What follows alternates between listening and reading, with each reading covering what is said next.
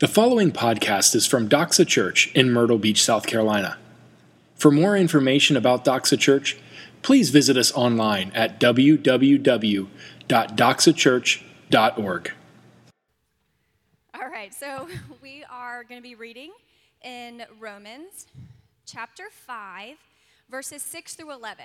And if you're going to follow along on one of the Bibles that it's scattered underneath the chairs, it's going to be page 942, but it will also be posted right behind me. For while we were still weak, at the right time, Christ died for the ungodly. For one will scarcely die for a righteous person, though perhaps for a good person, one would dare even to die. But God shows his love for us that while we were still sinners, Christ died for us. Since therefore we have now been justified by his blood, much more shall we be saved by him from the wrath of God. For if while we were enemies we were reconciled to God by the death of his Son, much more, now that we are reconciled, shall we be saved by his life.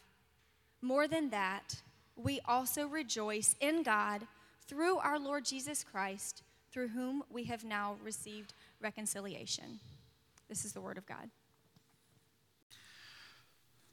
So I'm going to read it a letter, um, and um, I want to ask you this question: Have you ever written God a letter like this, or thought that it's time that He receive a letter from you like this? Dear God, I'm having a rough month. Not a week or a day, but a month. Put an exclamation point in there, okay? You want to make sure he gets this. I was the victim of a violent carjacking where an armed thug put a loaded gun through my car window while I was in the car and tried to take my car. My wife just spent a week in the hospital trying to stave off giving birth prematurely and then gave birth, and now we have a son at the house who weighs four pounds, four ounces. This is only after my wife spent the last 20 weeks on bed rest and I was working, full time job, and trying to care for two little children while she was laying in bed. Oh, and if there's a, oh, and there's a money issue.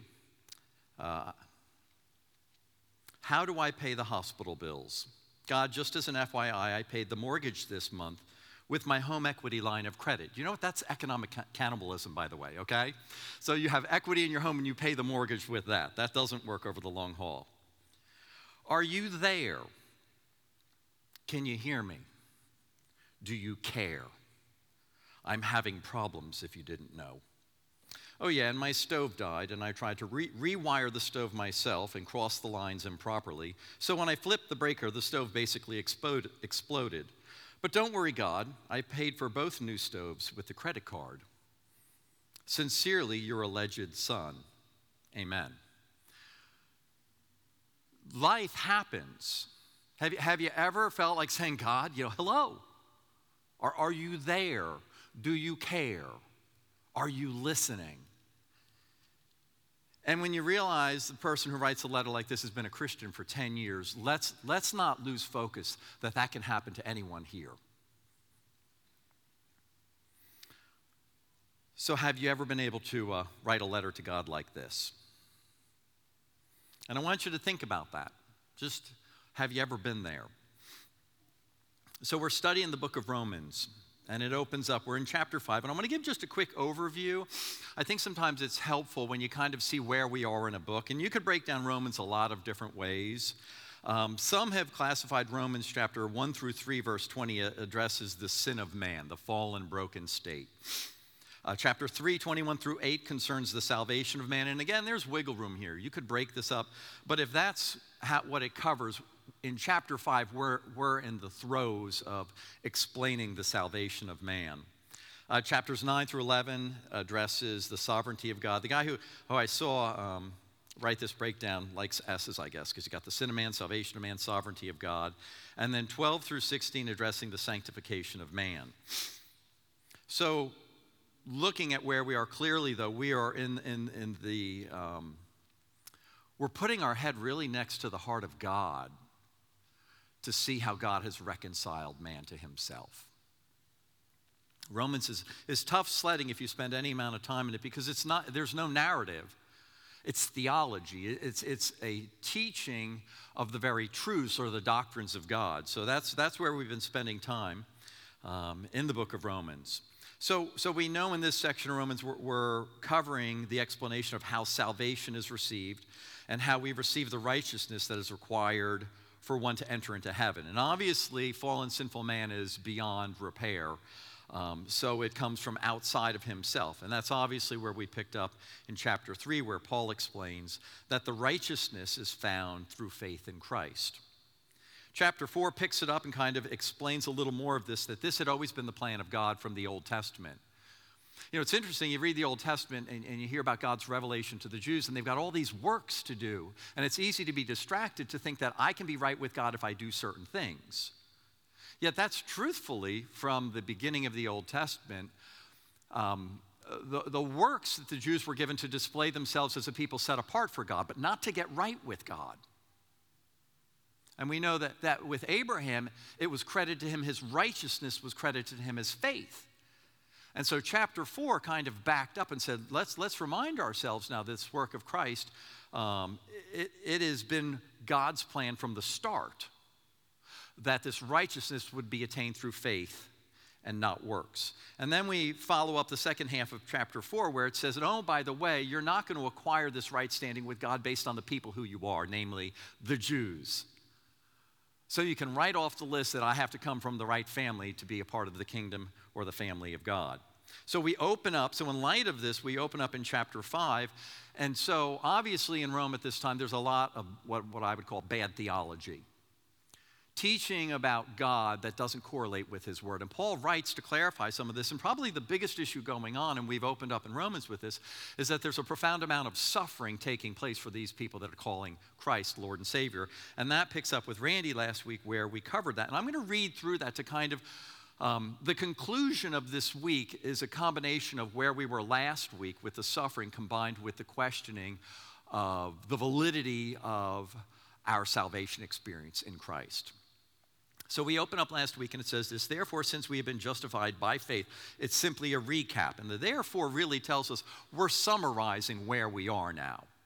We're taking a conclusory perspective of where we've just come from. So, with that, that therefore, since we have been justified by faith, we have peace. You know, it's interesting that peace is mentioned approximately 58 times in just the New Testament epistles. So, we have this peace with God through our Lord Jesus Christ. Clearly, a recap here. Through him, we have obtained access by faith into the grace in which we stand, and we rejoice in the hope of the glory of God. So, really, just restating where we're coming from, but now it kind of brings us to where we're going. Not only that, but we rejoice in our sufferings. Now, if if you think that through, that sounds crazy. Let's own it. If, if you've got somebody who says, Yeah, I just got a bad diagnosis, you go, Praise God. You'd say, I don't need a friend like you. Lost my job. Well, praise God. Let's rejoice. A kid broke his arm. Bills are backing up. Almost murdered. Let's praise God. That doesn't equate. Yet here's where Paul steps in and says, Wait a minute. Let's rejoice. And here's why. And some of this is just saying, you know, if you're going to suffer, and there's meaning, there's significance, there's dignity, and there's purpose, that suffering is a completely different can than the person who breaks his leg and, and is just lying in the street saying, I'm in pain. And what Paul's stopping and saying, you can't look at suffering the way we see suffering the way the world does. And here's where some of what we call our theology of what we believe and hold true comes in. Because we know that our suffering produces endurance. I'm not sure I need endurance today, but he's saying that's where it's going to take us. And endurance produces character. You know what character is? It's who you are when nobody's watching. Okay? Just think about that for a minute. Uh, I, I don't like that definition, by the way, but it seems accurate. It produces character, and character produces hope. Ah, so when nobody's watching, you can remain true to what God's doing and transforming and growing and nurturing and strengthening and fortifying. You see, how do you know you really have what you have unless you're not doing it to pump yourself up in the image of others? Or to have an agenda that if I do this, there will be a return. The concept of anonymity spiritually has huge significance. I had a guy who used to say this Jonathan, do, do something for somebody else and tell nobody about it. Try that. If you want an exercise this week, go home and say, I'm going to do something for nobody, but tell nobody. We'll maybe make that a C group question, and then we'll ask, Have you done something for nobody, uh, for somebody without getting any recognition? And you'll be able to say, Jonathan said, I can't tell you. What a great guy I am. All right, so leaving that alone now.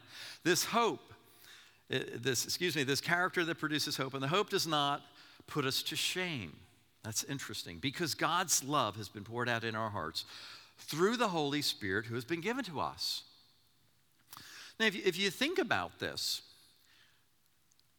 why do we have to be told all of this truth about our suffering? Why can't we just pick it up and run with it?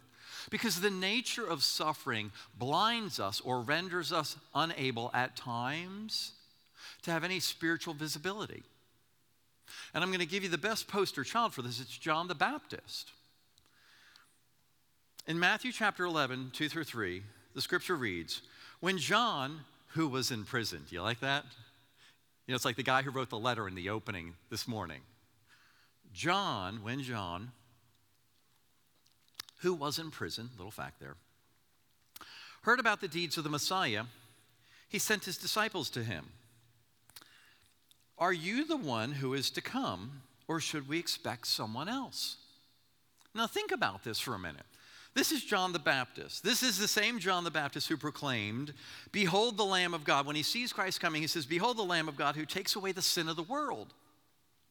This is the one I meant when I said, A man comes after me who has surpassed me because he was before me. Now, how does anyone come before you if they're not of God? Is John missing something here? Speaking of Jesus, John later said, He is the one who comes after me, the straps of whose sandals I am not worthy to untie.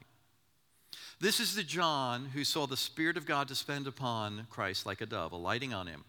And he heard the voice from heaven saying, This is my Son whom I love and whom I'm well pleased. John, did we miss something here? This is the John in 1 John 32. It reads, Then John gave this testimony I saw the Spirit come down from heaven as a dove and remain on him. And I said to myself, I did not know him, but the one who sent me to baptize with the water, who told me, The man on whom you see the Spirit come down and remain on is the one who will baptize with the Holy Spirit. I have seen and I testify, this is the chosen one of God. And how is it now that John's sitting in prison saying, Are you really the Messiah? And the point that I make is if you're sitting in your prison this morning and you're struggling and you're saying, Is he there? Does he give a rip? And what's even worse than that is can he save me? Has he saved me? Am I really forgiven? And I say this because if John the Baptist can wind up there, every person in this room can wind up there easily. And so Paul is giving us this message to say the time and the place is going to come where you're going to be there if you're not already there. And I'm giving you the word that can assure you not only that he cares, he sees, he knows, and he understands, but that you're securing your salvation. I read, I read a theologian once who said the greatest fear of any Christian should be a very simple one, and it's this that Christ was not victorious. Everything hinges on his everything hinges on the cross and what it did. So where are you this morning? Are you, are you a person who's sitting here this morning going, maybe he can't love me for who I really am? You know, if you pop the hood and look under, it's not, it's not pleasant. If, if God really knew how toxic my heart is, may, maybe I'm simply unworthy to receive his favor. Maybe God is just tired of overlooking my sin. Yeah, He saved me. I know He saved me. but I've continued to do some of the same things since the day I was saved. I mean, come on, doesn't He get tired of it? Doesn't He say, I've got a threshold for sin of the believer? And then you're out? You know, these are the lies that Satan perpetuates, by the way, and they have to be identified. This is a lie, it is not truth. Or maybe you're just stuck in a place w- where you're feeling like you're treading water and there's not a lot of time left. Maybe you're dealing with an external adversity, a chronically sick child. Maybe there's a wayward or lost son or a, a child, a daughter. Um, maybe you just lost a job and you're like, hey, I got to feed these guys, God. Are you with me? Maybe you received a bad diagnosis. Maybe, maybe you just lost somebody abruptly. I think of Dale with his mom, and you walk through that. Um, you walk through that, and you're like, well, God, why, you, why don't you give us a heads up if they're going? Or maybe you're watching somebody endure a slow and painful death. You know, those things will they'll, they'll shake us to the core. And now we're questioning not only is God loving and kind, but, but it goes deeper. The lies always end up. You're not worthy to be saved. This isn't true. This is good. You're, you're deluding yourself that truly this God can cleanse you and present you before a holy God, pure, blameless, and without fault. We think these things because we don't see pain and adversity from God's standpoint. So, a little bit of this morning, the teaching that I have is to say, hey, this, our culture and our world tells us things have to be a particular way. And the truth of the matter is, is much of what's in our culture today are toxic lies. Now, think about this. Would we harm somebody we love? What's the answer? Quick. What, would we harm? And the answer is, of course. No, you, wait, wait, Jonathan, no, no, no. We wouldn't harm somebody we love right? You, you don't hurt people you love. And if I'm experiencing pain and God is holy and sovereign, what does that say if you connect the dots real quick? Huh, he mustn't love me, right? Yet on the other hand, have you inflicted pain on your child for their good? You ever give them a little swat on the bottom? And they start screaming. You ever give it, you, you ever allow a total stranger to jab a sharp object into that child you love and cherish so dearly? And the kid looks at you like you're a traitor. God forbid you've got, I've, I've had seasons with my children where you're subject to things sometimes to tests and things, and those are painful endeavors. A kid came, come out of, and my, one of my one year old child at the time come out of anesthesia, and they said it's going to be bad when you put a little kid under anesthesia because they come out totally disoriented and screaming usually, and you can't console them. And we allowed somebody to do that to our child. Obviously, they want to do tests, and you got to put them to sleep. So the, so the fact that love and pain don't always eat, they don't always lead us to the right conclusion because sometimes love does cause, cause pain. Sometimes love will allow distress. Sometimes love will let somebody suffer. It's why. So Paul encourages us if, if you're suffering to reconsider the purpose of our pain and choose to look at it from God's perspective, that, that it does the same thing weights in a gym will do to us. It will strengthen and fortify and build up us to face the other trials and difficulties that come. And if you're not fit, think about just the physical training to do, it, to, to, to do a marathon. There's a lot of pain that precedes that race, but look at the victory when you cross the finish line.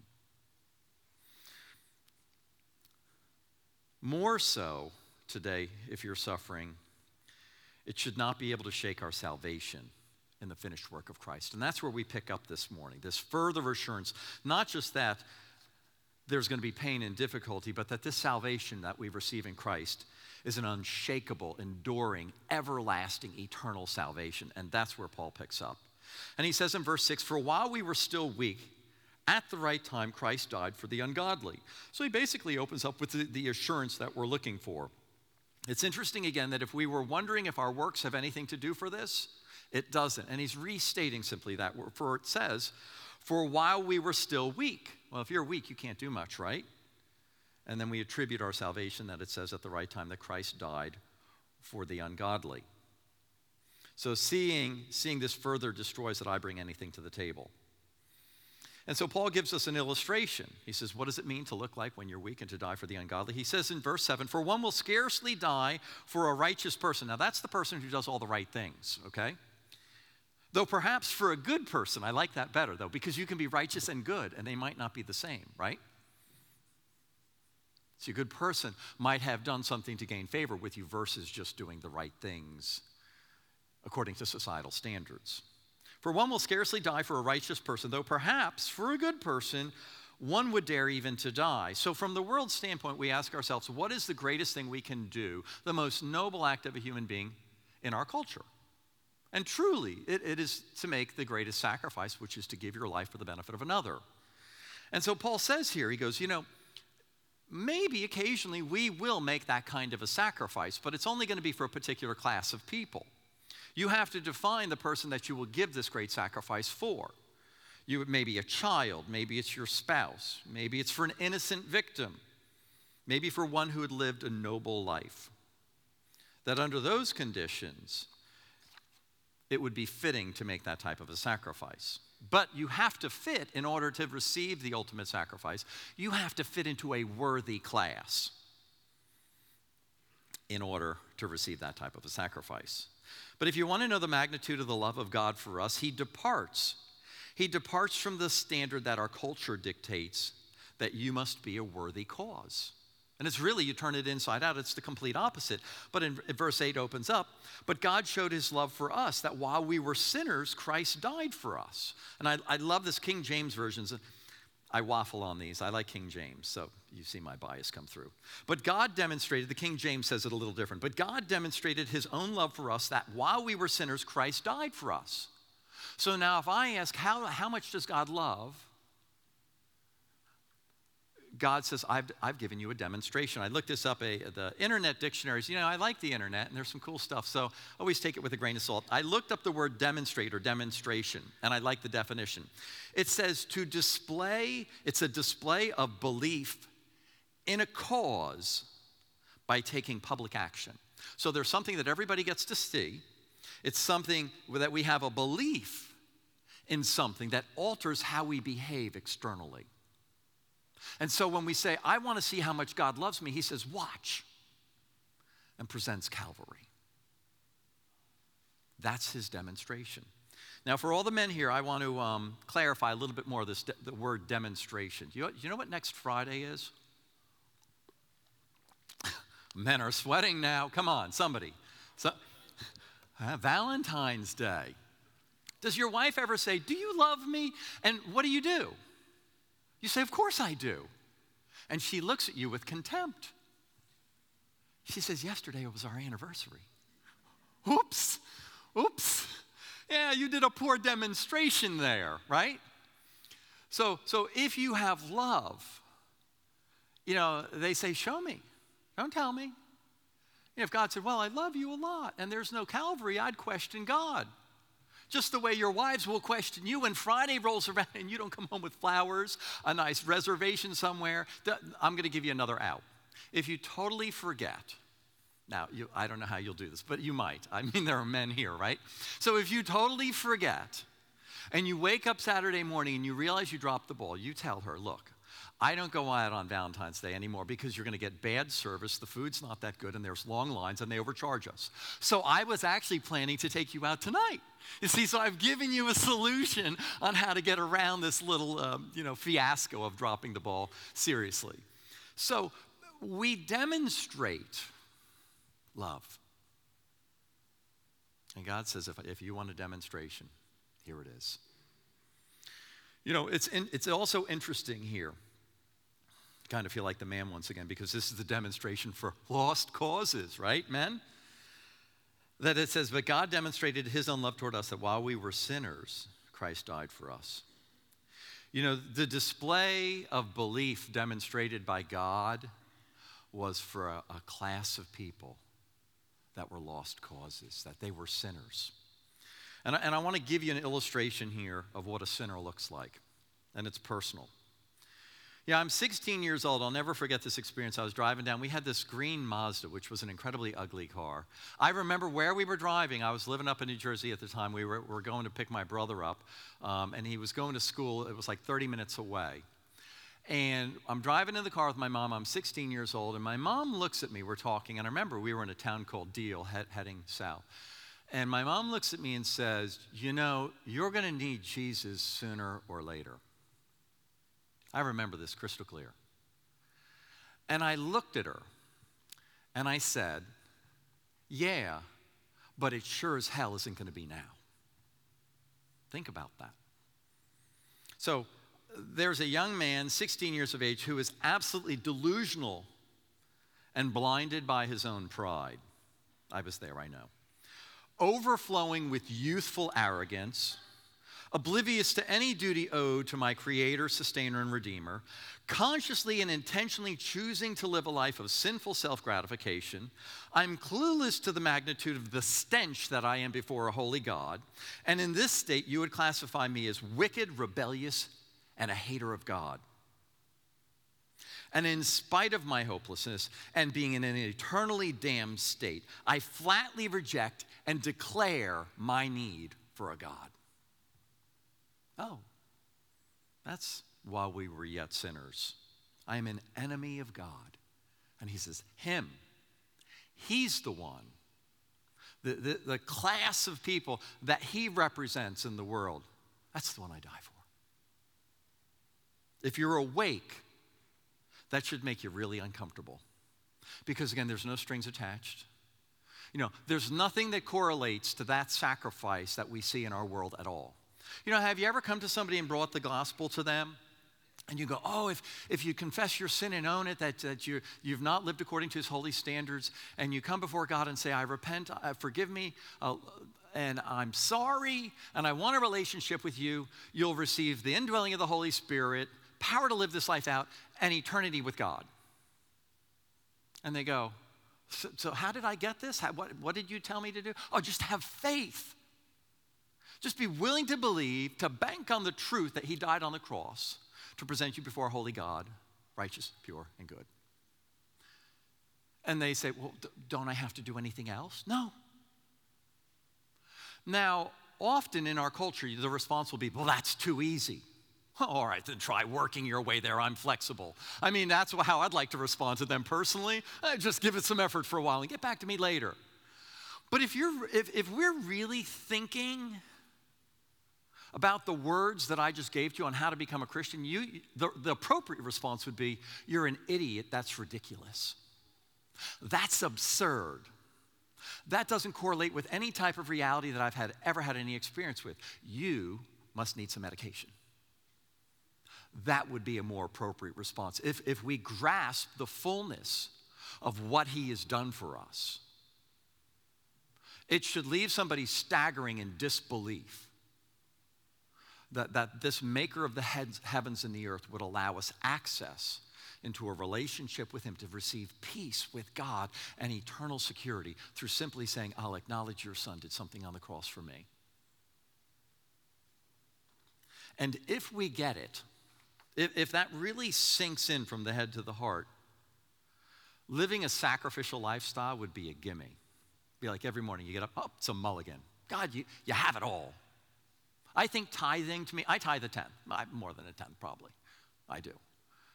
But, but tithing to me, when I think about it, is really kind of ridiculous. Here's the way I do tithing one for me, two for me, three for me, four for me five for me, six for me, seven for me, eight for me, nine for me, one for you. One for me, two for me, three for me. You know, it's absurd that, that I would set a standard where the vast majority of the return of his favor in worldly goods comes back to me. That doesn't make sense again. It'd be like God saying, Here, I'll take the first nine, you take one. I'd be like, Thanks. Thanks, that's a good deal because you're the one that lets the air come in and out of my lungs. I have the ability, the brains, and the knowledge to go to work. You've blessed me with a family. You've blessed me with a place to keep me warm. Oh, I have running water too. Ah, oh, this is a merciful God. Thanks. Paul paints this picture of what the, of what the love of God looked like when Christ died for us while we were still lost to emphasize his point here that if what the love of God looked like when we were enemies to God, then how much more so is our security with God now that we have been reconciled to Him through His Son? See, he starts this illustration by saying, Look, I'm explaining my love for you when you were lost. And if you're worried about questioning your eternal salvation and security with God now, he picks up in verse 9 and says this Since therefore, another therefore saying everything that comes before we're taking into account, since therefore we have been justified by his blood, much more shall we be saved by him from the wrath of God. For if while we were enemies we were reconciled to God through the death of his son, much more, now that we are reconciled, we shall be saved by his life. King James reads it a little differently. I'll read that. For if when we were enemies, we were reconciled to God through the death of his son, much more, having been reconciled, shall we be saved by or through his life. Meaning this, that if we have received this gift of salvation and we are now with God and have peace with him, he says, Not only is that it, but I'm going to give you the indwelling power of my Holy Spirit, the same resurrection power that rose, that took my son from the grave and brought him to the right hand of me. And I'm going to give you his spirit, the Holy Spirit. So if you're questioning whether or not I could erase the sin, well, it's there and present. But I don't not only give you that, but I give you a resurrection power to live this light out. And knowing that, how much more so should you be secure in your relationship with me? And that's where Paul leaves it. And he concludes, he says, more than that. Like Billy Mays, oh, there's more. No, wait, there's more. More than that, we also rejoice in God through our Lord, through our Lord Jesus Christ, through whom we now have received reconciliation. And he simply recaps this now to say that if you have truly received this gift, there's only one response it's a rejoicing. The trials, the tribulations are opportunities that grow us, mature us, and put us out as a showpiece. They showcase us as believers to a lost world that there really is a holy God. See, if you took two groups of people of the world and of Christ and you compared them, can you tell a difference? And what God's word tells us is yeah, you can. If, if, they if you have truly received the peace of God, you can look in the face of adversity and these trials and this tribulation, no matter what storm you go through. And the world will catch note. They'll look at you and say, wait a minute. How is it that you could look at life this particular way? That there appears to be an internal gyroscope that every time I dump you on your head, you wind up standing emotionally, physically, and spiritually, that, that you have a strength to endure, a strength to overcome, or a strength to love, a strength to forgive.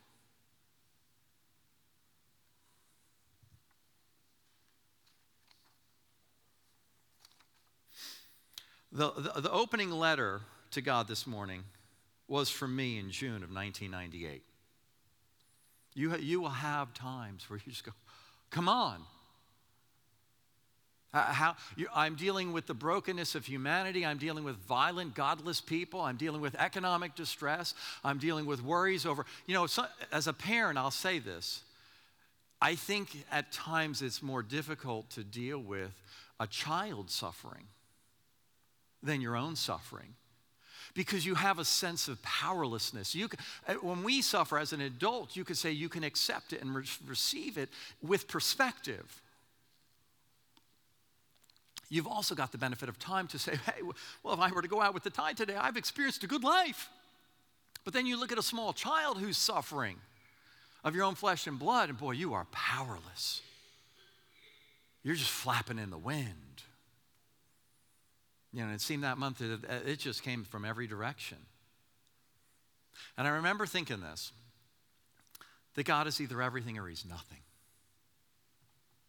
I mean, I, I, there's no in between.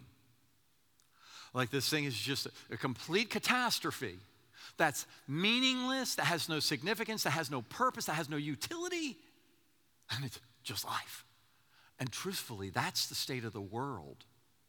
Remember that when you bring the gospel to somebody, there's their default, if they'll be honest with you.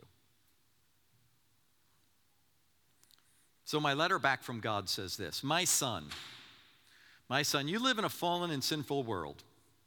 I know this, and I'm aware of every detail of your life.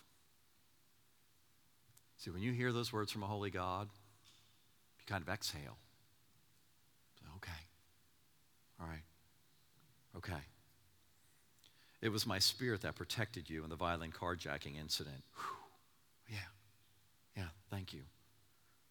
I'm complaining about putting out a window that was torn out. And he's saying, I was protecting your life. You will use this story later to speak of my protection and what sin does to the world we live in. I love your wife and precious children. Trust that I will care for them, even the premature newborn child. Your material possessions are not of great concern to me. I don't like that. That makes me unhappy still. But in managing them, you will come to learn the things of life, what things in life are truly important and what is unimportant. Whew. Nevertheless, I will nourish and care for you and the ones you love. Trust in my word, as it is the only thing that shall endure. Trust that the finished work of my Son on the cross is sufficient, not only to redeem you, but to sustain you as well. Please also remember that your justification was free, but not cheap. These things that I have spoken to you, which you have been enduring, know that in me you may have peace. And this is John 16 33. In the world you shall have tribulation, but be of good cheer. I've overcome the world, your loving Father.